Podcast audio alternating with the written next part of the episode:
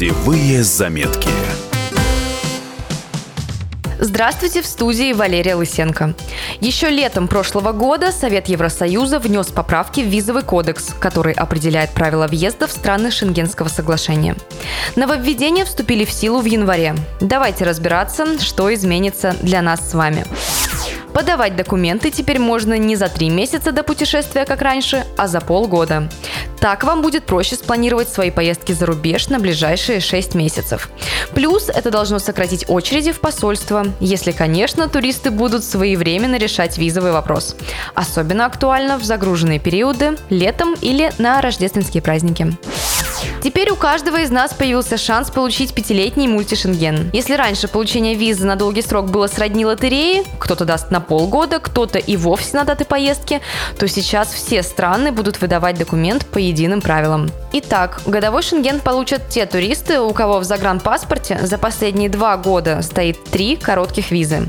Если вы рассчитываете получить право на въезд в Европу на два года, то в вашем паспорте должна быть хотя бы одна годовая виза. Ну и мечта каждого путешественника – 5 лет Шенгена – теперь вполне реально для всех. Вам дадут ее, если вы уже получали двухлетнюю. Таким образом, получение долгосрочных виз становится понятным, упорядоченным и пошаговым.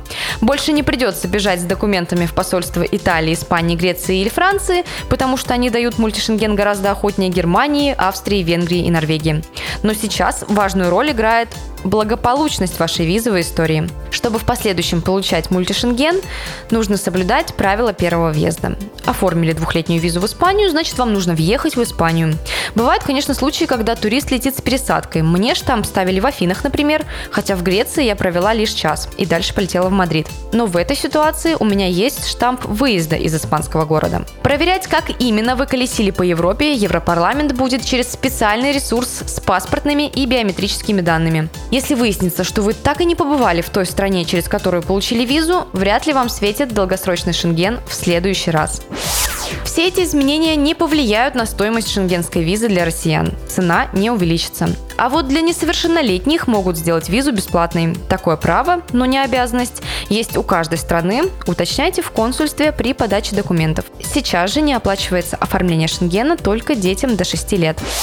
Список документов для подачи на визу также остается прежним. Нужно заполнить анкету, принести фотографии, проездные документы, брони отелей, медицинскую страховку, справку с места работы и выписку с банковского счета.